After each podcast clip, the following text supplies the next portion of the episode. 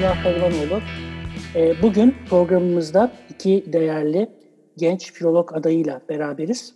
Ee, kendileriyle filoloji ve özel olarak da Türkoloji üzerine konuşacağız. Her iki genç filolog adayımız da bölümümüzün çok değerli e, üyeleri aynı zamanda. E, Samet Onur, e, İstanbul Üniversitesi e, Türk Dili ve Edebiyatı bölümünde eski Türk Dili alanında doktora çalışmalarını sürdürüyor.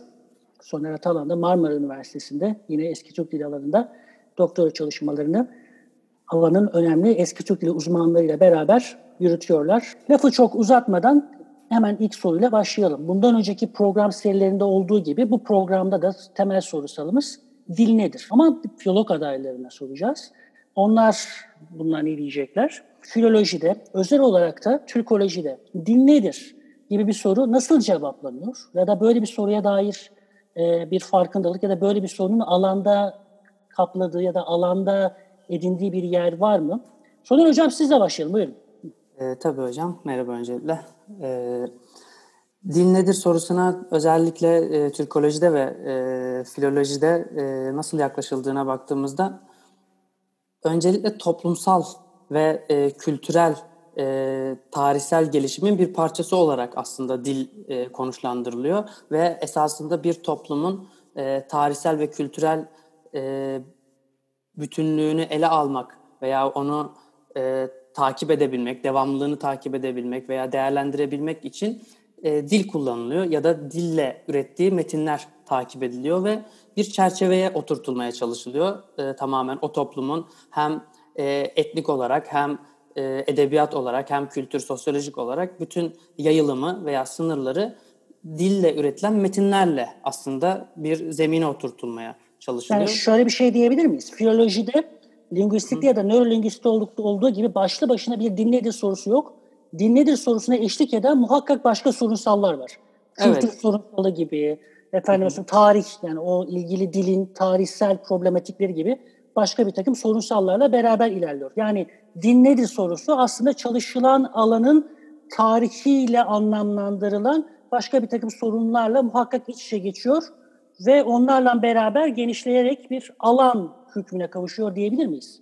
Evet, hem aynı zamanda kültür taşıyıcılığı sorumluluğu atfediliyor e, dile hem de aynı zamanda bir toplumun e, tarihselden moderne e, geçtiği evreleri e, incelemek için en önemli araçlardan biri olarak görülüyor. Dille üretilen metinler, yani dilin çıktıları, ürünleri. Ve Toplumdan bunu, kastımız ulus galiba değil ulus, mi? Tabii, ulus, evet. Millet. Bir, yani mesela e, Türkoloji üzerinde Türkler diyelim. Evet, Türkler, Türk boyları, Türk O zaman şöyle bir şey devletleri. mi oluyor? Dil nedir sorusu, Türk nedir sorusuyla rezone oluyor. Ya da evet. Türk nedir sorusuna cevap vermek için en birinci sorulması gereken sorulardan bir tanesi Türkçe nedir? Evet, Türk dili nedir, Türk dilinin seyri nedir ve Türklerin seyri nedir gibi, Türk boylarının seyri nedir gibi araştırmalara baktığımızda beraber ilerliyorlar.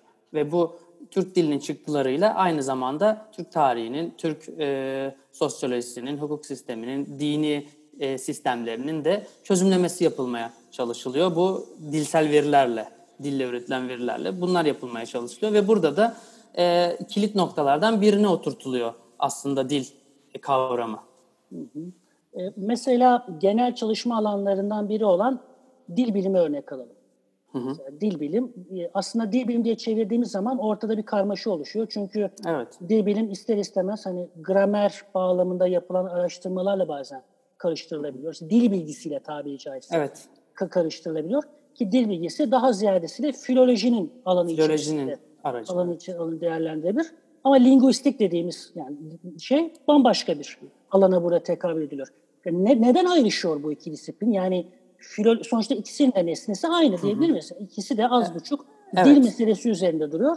Ama hem metodolojilerine hem de iddialarına ya da dilden anladıklarına baktığımızda keskin bir ayrışma var. Bunun hakkında Samet Hocam senin söyleyeceğin bir şey var mı? Buyur.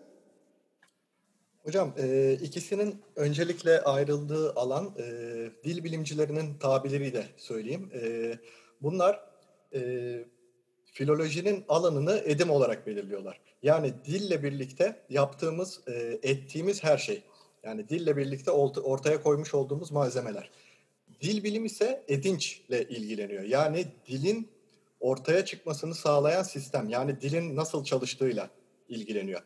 E, filolojinin zaten kuruluş amacına da baktığımızda bu metin üzerinden inşa edilmiş bir disiplin.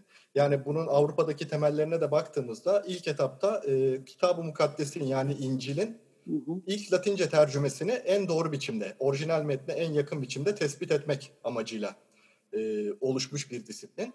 Daha sonra tabii Cermen dillerinin incelenmesine başlaması, incelenmesinin de başlamasıyla e, dil akrabalıklarının, soy ağacı teorisinin de ortaya çıkmasıyla farklı bir alanı da ortaya çıkmış oluyor filolojinin. Hemen burada bölüyorum. Şimdi soy ağacı ya da soy gene, jeneoloji e, şeyleri gelince, araştırmaları işin içerisine girince ister istemez çok başka bir yerden gelen büyük bir teori aklımıza geliyor. Evrim teorisi. Evrim teorisinin e, köken araştırmalarında ya da işte dil bilim araştırmalarında e, bildiğiniz ya da bize aktarabileceğimiz bağlamda bir etkisi olmuş mudur? Yani 19. yüzyıl malum yani bilimsel jargonun pik yaptığı bir dönem ve aynı zamanda filolojinin de altın çağı olarak da belki değerlendirebiliriz. Büyük filologların çok büyük araştırmalar yaptığı bir dönem 19. yüzyıl. Çünkü saha çok açık, çok şey ve hani büyük büyük keşifler yapabiliyorsunuz. E aynı dönemde bir, filolojinin e, kendisine bir bilimsel jargon, bilimsel söylem ya da bilimsel metodoloji arama bağlamında dönemin çok popüler araştırma yöntemlerinden biri olan evrim teorisinden gelen işte jeneoloji araştırmalarının filoloji içerisinde en azından metodoloji bağlamında bir katkısı, bir yeri var mıdır? Bundan bahsedebilir miyiz? Tabii ki hocam, kesinlikle vardır. Ee, Hint-Avrupa dil ailesi dediğimiz e, dil ailesi aslında e, bir bakıma da aynı e, dil ailesinden gelen insanların aynı e, genetik kökenden geldiğini de iddia ediyordu en başta bu teori ortaya çıktığında. Hatta bunun çok daha ileri uç noktalara varıp e, Aryan ırk, e, Hitler dönemindeki o e, üstün ırk yaratma teorisiyle de yer yer iç içe geçtiğini gördük. E, bir de e, evrimsel teoriye hocam şöyle bir örnek verebiliriz. E, bu bildiğim kadarıyla yeni yapılan bir çalışma. E, insanların Afrika'dan çıktıktan sonra yani Sapiens türünün dünyanın çeşitli bölgelerine, e, Afrika'dan uzaklaştıkça, çeşitli bölgelere ulaştıkça dillerindeki ses sayısının azal, azaldığı tespit edilmiş. Yani bugün mesela Afrika'daki e, en ilkel dillerde 400-500'e kadar ses bulunurken insanların en son ulaştığı Avustralya gibi e, bölgelerde sadece 7, 7 ses ihtiva eden diller bile bulunduğu ortaya çıkartılmış. Hmm. Peki bunu bu tabii yani nasıl insan... temellendiriyorlar bunu? Yani bu nasıl açıklıyorlar bunu ya da buna nasıl bir teoriyle yaklaşılıyor? Yani bu yani çok bu... seslilikten az sesliliğe tabirimi maruz görün. Doğru bir tabir mi kullandım ama hani çok seslilikten az sesliliğe doğru giden bu yolculukta ki ses kayıplarının nasıl anlamamız gerekiyor? Bunun bir ana dilden çıkarak hocam e, farklı bölgelere yayıldıkça e, o dildeki seslerin azaldığını düşünüyorlar. Yani bu tam olarak da artık teorileştirilmiş değil, yeni yapılmış bir tespit bildiğim kadarıyla. Ama e, bunun insanın yayılımıyla alakalı olduğu e, düşünülüyor ve bu temel üzerine bir teori geliştirilmeye çalışılıyor. Şu an tam olarak e, bir kanun haline getirilmemiş olduğunu biliyorum. O, ne, o nedenle de çok net bir şey söylemek imkansız Anladım. şu anda. Son dönemde yapılan çalışmalardan bir tanesi. Evet. Bir de Samet Hocam, yani filolojinin başlangıçlarından bahsederken eski ait okumalarına referans verdin. Yani o zaman şöyle bir şey de söyleyebiliyoruz. Yani filoloji e, daha geleneksel ya da modernlik öncesi pratiklerine bakıldığı zaman hatta belki modernlik sonrası pratiklerinde de az çok bunu görebiliyoruz. E, metin şerhlerinin, metni okumaların, metin anlamlandırmaların, metnin yorumunun biraz daha hermeneutiğin de işin içerisinde olduğu biraz daha geniş bir disiplinken 19. yüzyıla doğru e, dillerin araştırıldığı, daha kendi alt teknik işte fonetik gibi, efendime söyleyeyim, etnografi gibi, siz daha başka örnekler verirsiniz. Onların da olduğu başka türlü bir disiplinleşmeye doğru gidiyor. Günümüz dünyasında, yani 19. yüzyıldan 20. yüzyıla gelen günümüz dünyasında filoloji bu seyirde nerede duruyor? Mesela bir e, genç bir Türkoloğun, sizler gibi genç bir Türkoloğun, bir filolog olarak aynı zamanda genç bir Türkoloğun araştırma disiplini içerisindeki temel motivasyon nedir? Yani 19. yüzyıldaki bir motivasyon, e, filolog motivasyonundan da devam eden ya da farklılaşan ne gibi öğeler vardır? Hem alanın geçirdiği dönüşüm, değişim, yani dile odaklanma, edebiyat yorumundan ayrışma. Çünkü artık böyle bir şey var. Yani bir edebiyat metni yorumu üzerine yoğunlaşan bir disiplin var. Onlar biz edebiyatçıyız diyorlar. Bir de daha ziyadesiyle dilin anlamaya, dilin sistematiğini çözmeye e, şey yapan filolojik bir disiplinler. Onlar biz dilci izliyorlar. Bir üçüncü olarak biz dil bilimciyiz diyenler ve daha genel bir dil dizgesi üzerine çalışanlar var. Yani bütün bunları çok dallı budaklı ve kapsamlı bir şey sordum ama yani demek sorduğum soru bir şu. Bu edebiyatın ayrışması ve dilin hani kendi e, başına, kendi özerk bir e, çalışma alanı olarak kalması süreci bu nasıl oldu? Yani 19. yüzyılda ne oldu da hani böyle bir şey oldu? Daha böyle bir şey yükselişti. İkincisi 19. E, yüzyılda bunu gerçekleştiren pratik ve motivasyonlar 20. yüzyılda geçerli mi? Geçerliyse neden? Değiştiyse ne değişti? Ne var? Bunu her ikinize de sormuş olayım. Ee, Samet Hocam sen kaldığın yerden devam edersin. Sonra pası Soner'e atarsın. Buyur. Hocam. Ee, dediğimiz gibi ilk, ilk önce e, eski ahitin orijinalini ortaya çıkarmak için başlayan bu bilim daha sonra e, şekil değiştirmekten ziyade kendi içinde dallandığını düşünebiliriz. Yani bunun içine artık e, gramer çalışmaları da daha disiplinli bir şekilde giriyor. Sözlük çalışmaları giriyor. Farklı diller arasındaki incelemeler giriyor ve e, belki bunlardan çok daha önemli ana dilleri e, rekonstrüksiyon etmek. Yani yeniden kurgulama. Bugünkü şekiller üzerinden, e, bugünkü ses değişimleri üzerinden geçmişte var olduğu tahmin edilen bir dili yeniden kurgulama gibi girişimler ortaya çıkıyor. Folklordaki ur form arayışıyla benzer bir şey diyebilir miyiz bunu? Yani, evet hocam çok işte, benzer bir şekilde. Yani dilin başladığı ta, yani öz Türkçe diyeceğim de çok başka bir şey öz Türkçe. Başka bir e, yani 20. yüzyıldaki e, sadeleşme akımından sonra ortaya çıkan ve onunla ilgili bir şey olan öz Türkçe ama hani öz Germenik değil. Yani ya da Germenin yani kor Germen dili araştırmak, onu bulmak gibi bir şey. Bu demek evet. ki 19. yüzyıldaki motivasyonlardan biridir diyoruz galiba değil mi? Evet hocam kesinlikle 19. yüzyıldaki motivasyonlardan biri. Hatta e, tabii Hint-Avrupa dilinin rekonstrüksiyonu büyük oranda oluşturulmuş durumda şu an. Hatta bunu çok basit bir şekilde Google'a bile e, yanına etimoloji yazıp bir sözcüğü yazdığımızda onun Hint-Avrupa dilindeki yani o ana dilde hangi biçimde olduğunu iyi kötü bize gösterecek sonuçlar elde edebiliyoruz. Altay dilleri için Çalışmalar çok daha sonra başladığı için o kadar ileri gitmiş bir seviyede değiliz. Bununla ilgili yapılmış e, Starostin ve diğer iki arkadaşı tarafından yapılmış bir çalışma var. En ileri gitmiş çalışma olarak onu örnek gösterebiliriz. Ural'ı niye bıraktık? Ural, Ural bıraktık mı artık? Sadece Altay mı diyoruz? Evet Ural, Ural Altay diyorduk hocam. eskiden. Ural Hatta, nere, nereye atıldı Ural? Şeye mi gitti? Hint Avrupa'ya doğru mu atıldı yoksa sen kendi başına takıl falan diyerek onu öyle... Kendi başına değerlendiriliyor hocam. Anladım. Ee, o zaman Ural dilleri yani Fince geliyor ilk akla tabii ki. Evet, Macarca. Ee, o Macarca. Onlar başka bir dil ailesi oldular. Evet. Ama tabii en proto formatta bunlar da gene aynı yerden hatta neşet eden yani nasıl söyleyeyim. Tabii burada bütün dillerin tek bir dilden mi geldi falan gibi benzer bir takım başka bir takım sorusallar işin içine giriyor ama yani çok dağıtmamak için söylüyorum. Şu an Ural Altay demiyoruz. Türk dillerine referans verdiğimiz aile temelde Altay, Altay ailesi. Evet. Ama şu anda artık o da tartışmaya açılmış durumda hocam. Ee, Açın buyurun.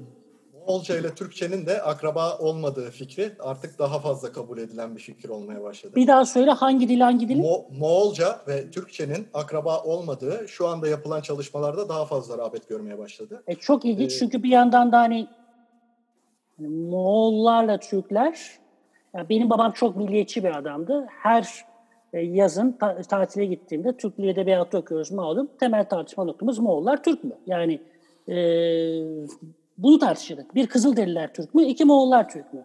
E, yani şimdi Moğolları neden ayrıştırdık? Yani dil ailesi hocam, bağlamında.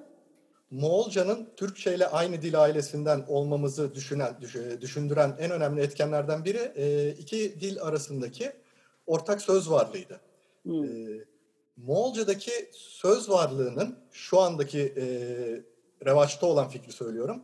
Türkçenin çok eski bir döneminde Moğolca'ya alıntılanmış sözcükler olduğu düşünülmeye başladı. E, şöyle ki Türkçedeki R sesleri ses denkliği açısından Moğolca'da R'ye tekabül ediyor şu anda. Mesela bizim ikiz dediğimize Moğollar, Moğollar ikere diyorlar. E, aynı şekilde bunların R'li biçimleri Macar dilinde de tespit edildi. Bunun da e, Hun dilinden, Batı Hunlarından Macar diline kaldığı düşünülmekte ve Moğollarla Türklerin geçirmiş oldukları bir ortak yaşam süreci esnasında Türkçeden çok fazla kelime aldıkları ama köken olarak bu iki dilin aynı dil aynı dilden türemediği düşünülmekte şu an itibariyle. Okey, tamamdır. Soner Hocam paslarını atalım.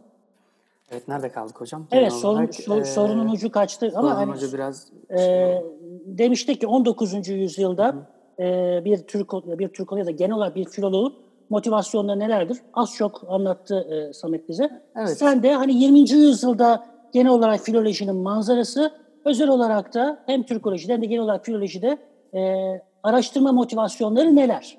Yani 19. yüzyılda bir ulus kökeni arama, ur formu aramayla yakın giden bir dil kökeni, dil başlangıcı arama şeyi var. 20. yüzyıl malum iki tane dünya savaşı geçtikten sonra aynı motivasyonların geçerli olmadığını düşünüyoruz. Ya da hala aynı motivasyonlar geçerli mi biz mi yanılıyoruz? Buyursun hocam. Yani aynı motivasyonlar tabii kısmen e, filolojide ve özellikle Türk yani Türkiye hatta Türkolojide e, hala geçerliliğini kısmen de olsa koruyor ama bunun haricinde özellikle e, Türkolojide e, bugünkü belki e, motivasyonlar Türk filolojisinin materyallerinin e, yine Türkoloji içerisinde değerlendirilebilecek diğer bilim dallarıyla birlikte işlenebilmesi yönünde. Mesela Türk dili çıktılarının ya da Türk dili metinlerinin ya da e, bu dille verilmiş metinlerin hem hukuk açısından hem inanç sistemi açısından hem e, işte sosyoloji açısından işte insan ve toplum psikolojisi açısından değerlendirilebilmesi yönünde tabii e, daha disiplinler arası bir e, çalışma alanı olması noktasında umutlarımız var. Henüz peki o yön yani e, o yöne kaymış durumda mı? Tabii ki de e, değil. Daha çok 19. yüzyıldaki e, o e, köken arayışına ya da e, daha romantik duygularla belki e, daha milli duygularla yapılan çalışmalara hala e, yer e, veriliyor.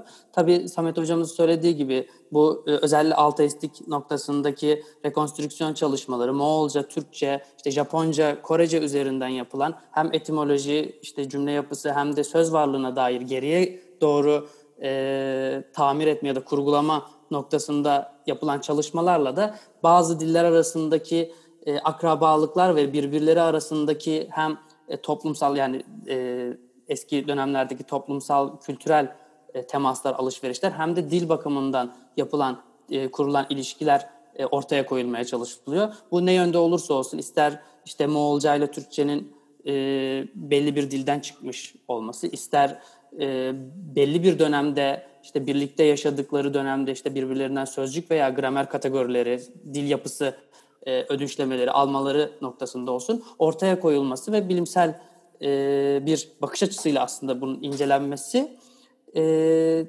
de ön plana çıkmaya başladı. Yani, Şöyle bir soru sorayım. Mesela şu an yaşayan bir genç bir Türkolog adayı için nasıl bir gelişme sizi çok heyecanlandırır? Yani alanda bir şey oldu, şu oldu, böyle hakikaten esfah mı falan diyeceğiniz e, ne, ne olsa mesela siz çok heyecanlanırsınız. Genç Türkolog adayları olarak. Yani bunu şu açıdan sor, şu şöyle sorayım. Bir, bu bulunacak, bu bir şekilleri ama hala daha yeterli araştırma kapasitesi yok. Bu araştırma kapasitesine ulaştığımızda şunu bulacağız ve şunu bulmak çok güzel olacak dediğiniz bir şey var mı? İkincisi bir yerde hani umduğunuz, sezdiğiniz çünkü bilim sezgilerle de ilgili bir şeydir. Niyet yani niyet yöntem ve sezgilerle de sizi şey yapar. Sezgilerin bir Türkolog olarak sezgilerinizin sizi buradan bir şey çıkabilir deyip yönlendirdi ama hani yine çok da oradan bir şey çıkacağınızı beklemediniz ama bugün çıktığını duysanız büyük bir şaşkınlık ve mutlulukla karşılayacağınız iki şey nedir? Sen birincisini söyle Soner, sen ikincisi söyle sana. Şu an aklıma gelmedi pek ama e, yani düşünüyorum.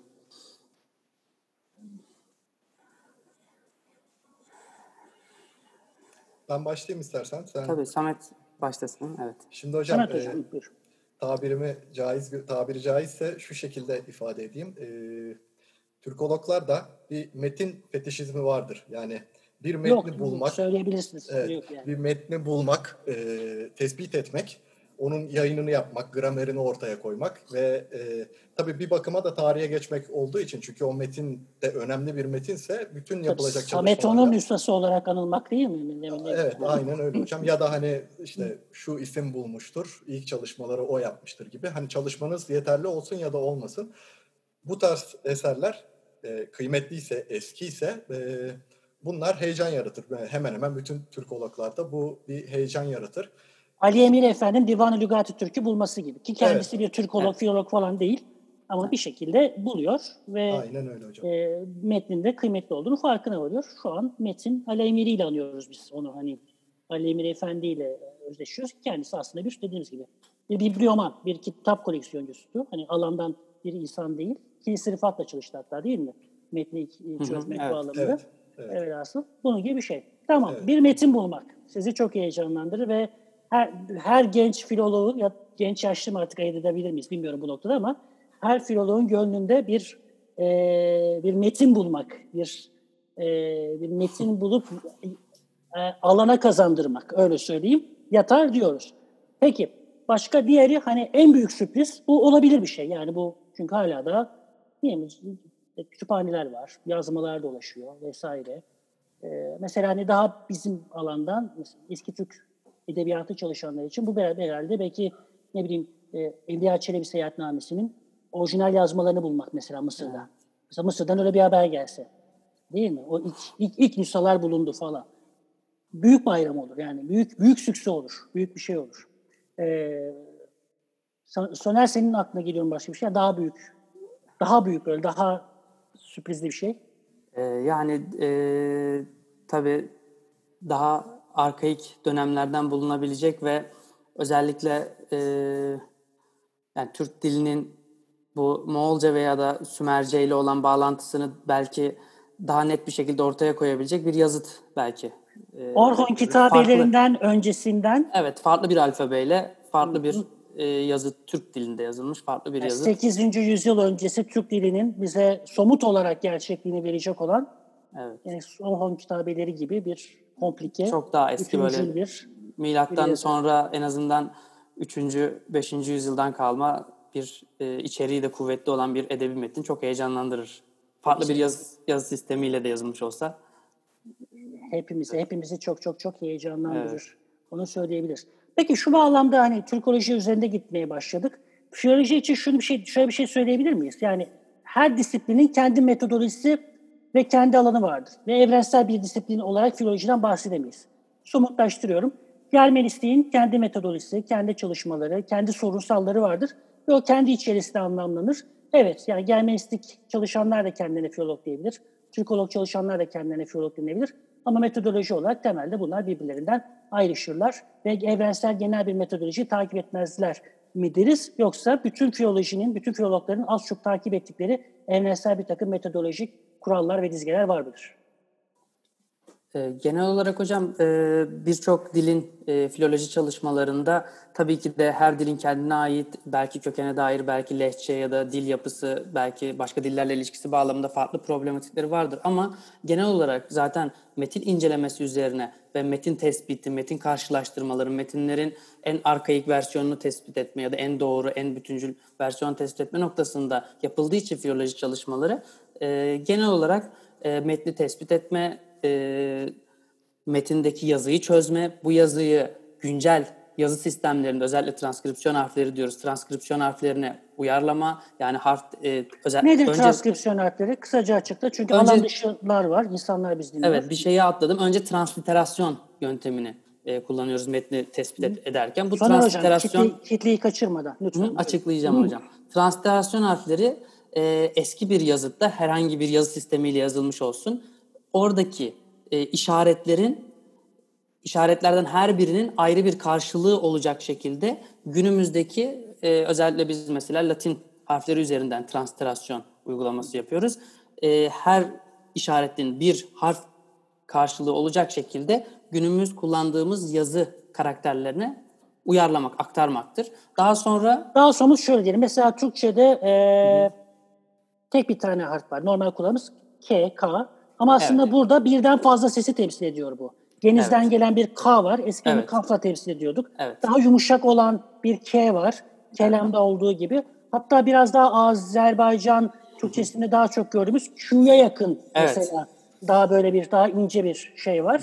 Yani biz bu üç sesi az çok tek bir harfle şey yapıyoruz ama evet. transkripsiyon ve transliterasyonda bunların hepsi ayrı şeyler Transliterasyonda değil hocam. Transkripsiyonda o dediğiniz evet seslendirme yani vokalizasyon noktasında e, ses, ses değerlerini tespit ederken çıkıyor. Transliterasyonda tarihi yazıtta kaç yani e, kaç farklı ses var, kaç farklı işaret var onların her birine bir işaret gelecek şekilde. Mesela tarihi yazıtta da K ile Q'ya aynı işareti kullanmış olabilir. Hmm, Onu biz yine tek işaretle koyuyoruz. Ayrı ayrı kullandıysa ayrı ayrı işaretlerle. Transkripsiyon kısmındaysa bu defa sesleri artık e, yorumlayarak tespit etme kısmına geliyoruz. Gösterilmeyen ünlüleri veya o sesin fonetik bir ayrımı varsa, anlam ayır edici bir fonetik ayrımı varsa onu tespit ederek mesela işte e, eski Uygur yazısında e, D ve T aynı harfle yazılabiliyor ama biz onu Türk dilinin tarihi gelişiminden dolayı D mi okuyacağız, T mi okuyacağız biliyoruz ve onu D ya da T okuyoruz. Ortak bir işaret koymuyoruz. E, trans transkripsiyon aşamasında ve birçok biliyorsunuz yazı sisteminde ünlülerin gösterilmediği evet. e, işte yazı sistemleri oluyor. Transkripsiyonun vokalizasyon kısmında ünlüleri de dilin gelişimine ya da dilin kullanımına uygun olarak e, kurgulayıp böyle okunduğunu varsayarak e, ünlüleri de dahil ediyoruz. Daha sonrasında zaten metnin e, başka nüshaları varsa edisyon kritikler, onarımlar, muka, mukayeseler neticesinde ortaya çıkan tamamlamalarla e, metini tam metin olarak ortaya koyup belki günümüz e, kullanılan dile, günümüzde kullanılan hangi dil Yani bu edisyon kritik usulleri, transliterasyon, transkripsiyon usulleri evet. bunlarla ilgili bütün metodolojiler aslında az çok Benzer.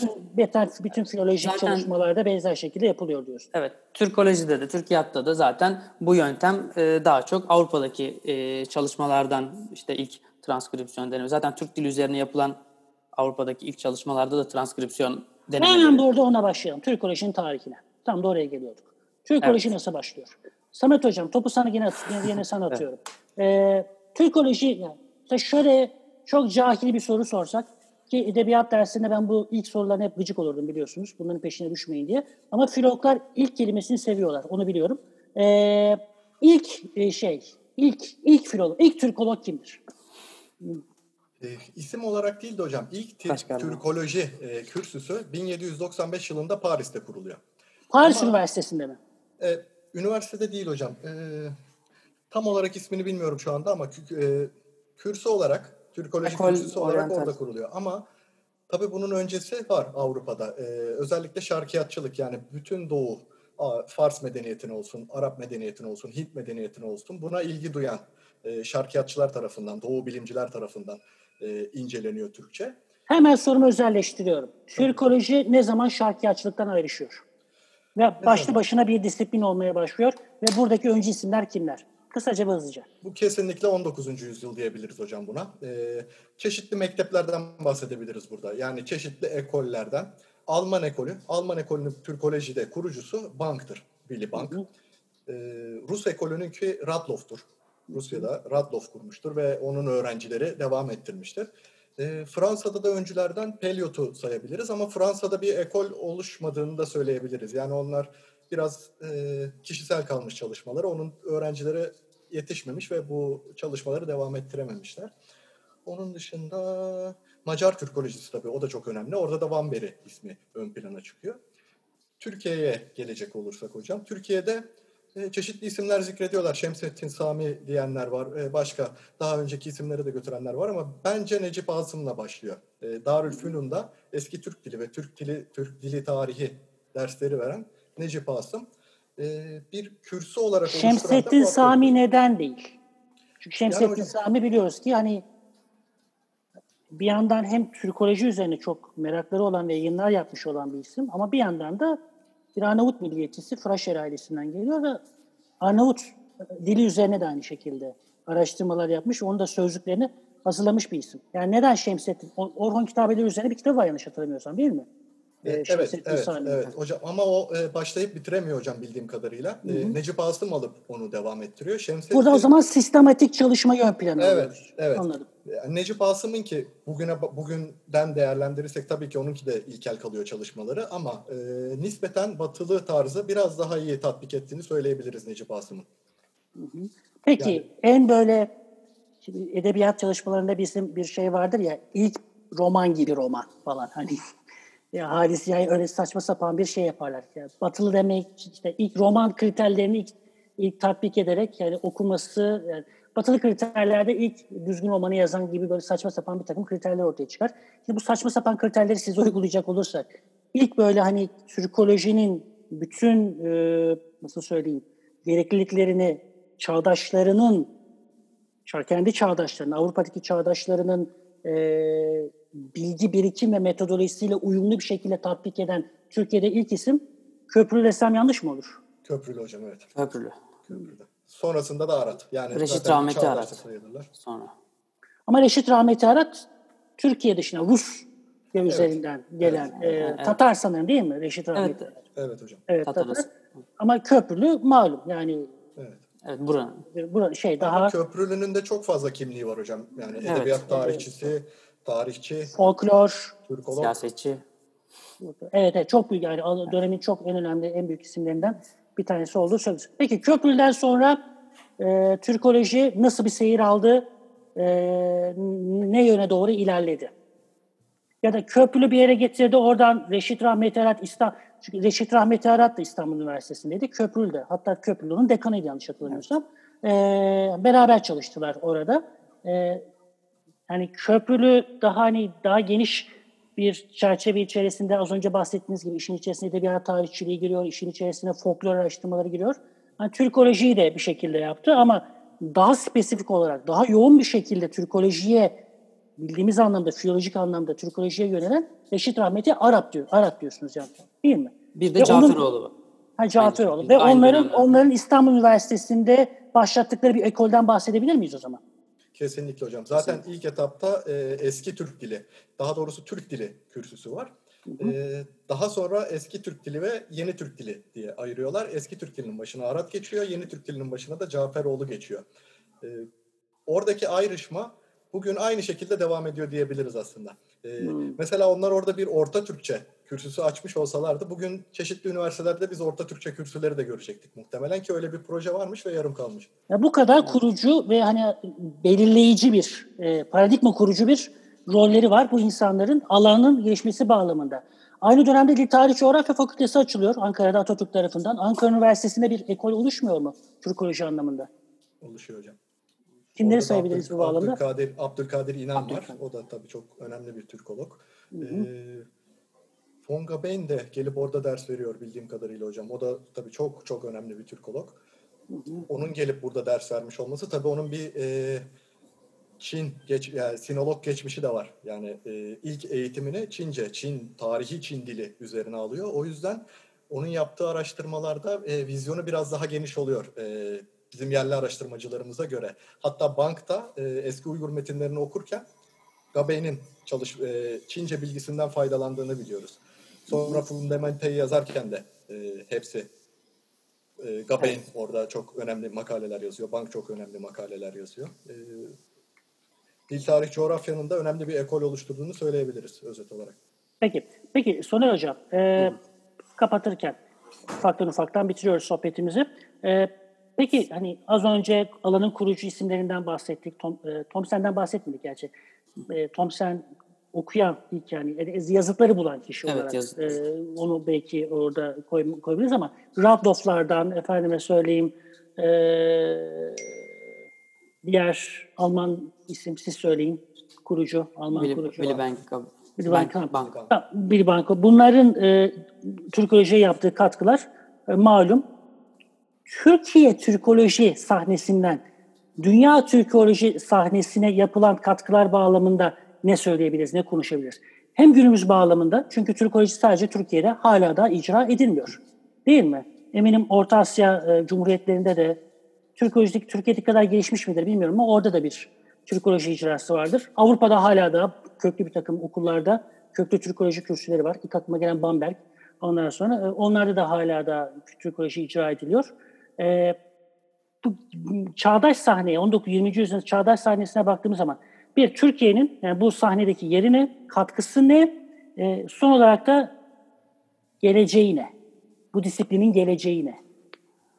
Evet. Yani özellikle e, yani Türkiye'nin son e, yüzyılda belki e, kattığı en önemli çalışmalar e, işte gerek e, işte yani son yüzyıl demeyeyim 20. yüzyıl çok 21. yüzyıl çok daha yeni oluyor ama e, 20. yüzyıldan itibaren işte e, Reşit Rahmeti Arat ve ondan sonra gelen işte Ca, e, Caferoğlu olsun, Muharrem Ergin olsun, Talat Tekin olsun tabi aynı ekol içinde değerlendirmesek yani Türkologları e, düşündüğümüzde Türk dilinin özellikle e, tarihselden moderne olan bu lehçe ve şive tasniflerinde e, Reşit Rahmeti Arat zaten e, Türkiye'de belki de ilk ve en önemli ses denklikleriyle ayrımları yapıyor. Ondan sonra da Türk lehçeleri ve Türk dilinin tarihsel gelişimi üzerine hem metin incelemeleri hem de dil yapısı e, incelemesi noktasında e, önemli çalışmalar yapıyorlar. Gerek Talat Tekin e, olsun gerek işte e, Muharrem Ergin'in veya Bu iki hocamıza ekolü. hemen bir parantez açalım. Ee, üçümüzün hocası olan e, bölümümüzün e, rahmetli başkanı Eğer Palışık Muharrem Ergin'in asistanlığını yapmıştı. Evet. E, Talat hocamız da Talat Tekin de üniversitemizin Fen Edebiyat Fakültesi Türk Dil ve Edebiyatı bölümünü kurucu başkanıydı ve orada uzun yıllar ben de onun öğrencisi olma şansı eriştim. Da ne anladık kendisinden tabii o bizim kendi pişmanlığımızdır ayrı mesele. Ee, yani bu iki ismin de doğrudan ve dolaylı üniversitemizle e, teması, etkisi e, şeyi olmuştur. Bunu hemen böyle koyalım. E, kendimize de buradan bir pay çıkaralım okul olarak. Buyur devam et.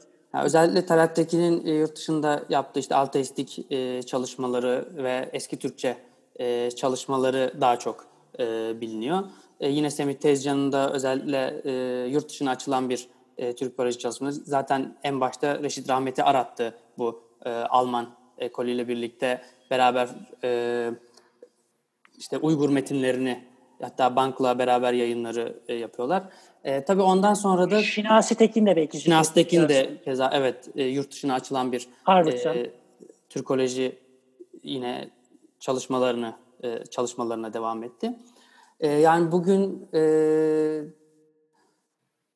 bizzat o dili e, konuşan ve o dili e, bütün e, diğer disiplinlerle yoğurabilecek veya o dilin bütün inceliklerini, inceliklerine hakim olan bizzat ana dil olarak e, konuşurları e, bence hani dil içi çalışmaları veya diller arası mukayese noktasında Türk diliyle ilgili daha çok şey üretebileceklerdir diye düşünüyorum. Yani biraz o konuda e, ümit varım ama e, tabii zaman ne gösterir bilmiyorum. Biraz. Peki. Samet Hocam var mı senin son olarak ekleyeceğin bir şey? Biraz belki e, son dönem çalışmalar üzerinde durabiliriz hocam son olarak. Hı hı. E, şimdi tabii ki e, az önce sorduğunuz soruya cevap olarak Türkiye Türkolojisi bütün dünyadaki Türkoloji merkezlerinin en önde olanı şu an itibariyle ama burada nicelik arttıkça nitelikte bir geriye gidiş olduğunu çok açık bir şekilde görüyoruz. Ee, sanırım edebiyat için de aynı şey geçerlidir. Ee, işte Aratların, Köprülü'nün söylediği şeyleri sürekli tekrar eden çalışmalar. Yani onların söylediklerinin üstüne hiçbir şey koy, koymayan çalışmalar. Onların söylediği yanlışlar varsa onları da güncellemeyen çalışmalar. Ee, Neden bu? Yani dokunulmazlıkların var bu isimlerin yoksa bu bir alan konformizmi mi? Bence konformizm hocam. Çünkü şu tarz şeyler de görüyoruz. Mesela yeni bir eser bulunuyor. E, diyelim ki bu bir Kur'an tercümesi 13-14. yüzyıla ait. Şimdi bu dönemde Kur'an tercümelerinin sayısı belli. 3 tane, 5 tane. Şimdi bunu bulan kişi diğer nüshalarla karşılaştırmaya bile e, tenezzül etmiyor. Bunu doğrudan bambaşka bir metinmiş gibi yayınlıyor. Sonra karşılaştırdığımızda bakıyoruz ki bu diğerlerinden bir tanesinin veya iki tanesinin aynısı. Bu da tabii birazcık işe ne kadar ciddiyetsiz yaklaşıldığını gösteriyor. Bir de herhalde hocam e, puan kaygısı var. Yani puan biriktirmek amacıyla. Çünkü ben mesela ha. şu an 1980 ya da 70 yılında yazılmış bir be, çıkmış bir belleten dergisini açtığımda içindeki makalelerin hepsi bana bir şeyler verebiliyor, bana bir şeyler katabiliyor ve teorik bir zeminde tartışma açabiliyorlar. Yani mesela Memlük'teki Kıpçak Türkçesinin nasıl Oğuzcalaştığını teorik bir biçimde metinlere de dayanarak anlatan bir makale okuyabiliyorum. Ama bugüne geldiğimizde işte mesela Fuzuli'nin divanında edatlar gibi bu tarz çalışmaların çok daha fazla olduğunu görüyoruz. O yüzden nicelikle niteliğin pek aynı seviyede ilerlemediğini söyleyebiliriz bugün itibariyle. Sizin gibi genç ve dirayetli araştırmacıların e, bu sahneden e, olumlu birer iki örnek olarak ve diğer arkadaşlarımız da var biliyoruz. Onlarla çalıştık. Öğrencilerimiz oldular, arkadaşlarımız oldular. Onların da çalışmalarıyla bu sahnenin daha da olumlu yönde değişeceğine İnşallah. ben eminim. Ee, ben emin olayım, gerisi size düşsün. Ee, çok teşekkür ediyorum arkadaşlar katıldığınız için. Ee, değerli dinleyenler, e, te, Radyo TKL'nin bu bölümünün de sonuna geldik.